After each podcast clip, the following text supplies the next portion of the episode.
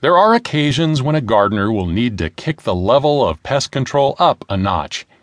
The temptation to buy chemical pesticides should be avoided. Below are some easy recipes made from non-toxic items that can be used to help rid the garden of unwanted pests. Insecticide soap.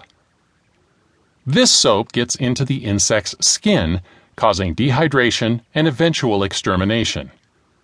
It works well for insects with soft bodies. Start by mixing one or two tablespoons of soap with a quart of water.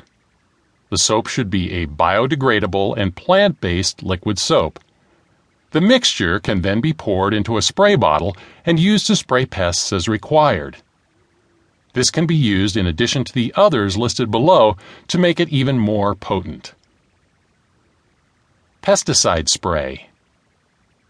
Acquire some spices and roots with strong scents, like rhubarb, mint, onions, garlic, ginger, horseradish, and cayenne.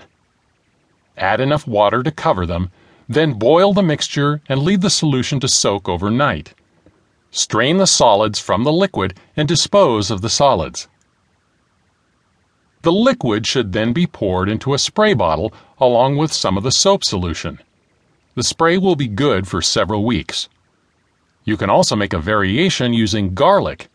Instead of using the herbs outlined above, use one to two heads of garlic. Rabbits and deer do not like the scent.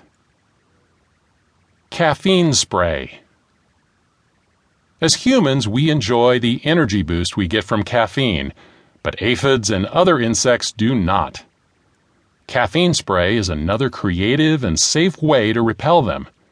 Mix artemisia, catnip, rue, lavender, thyme, pennyroyal, tansy, or yarrow with two cups of water and two tablespoons of used coffee grounds.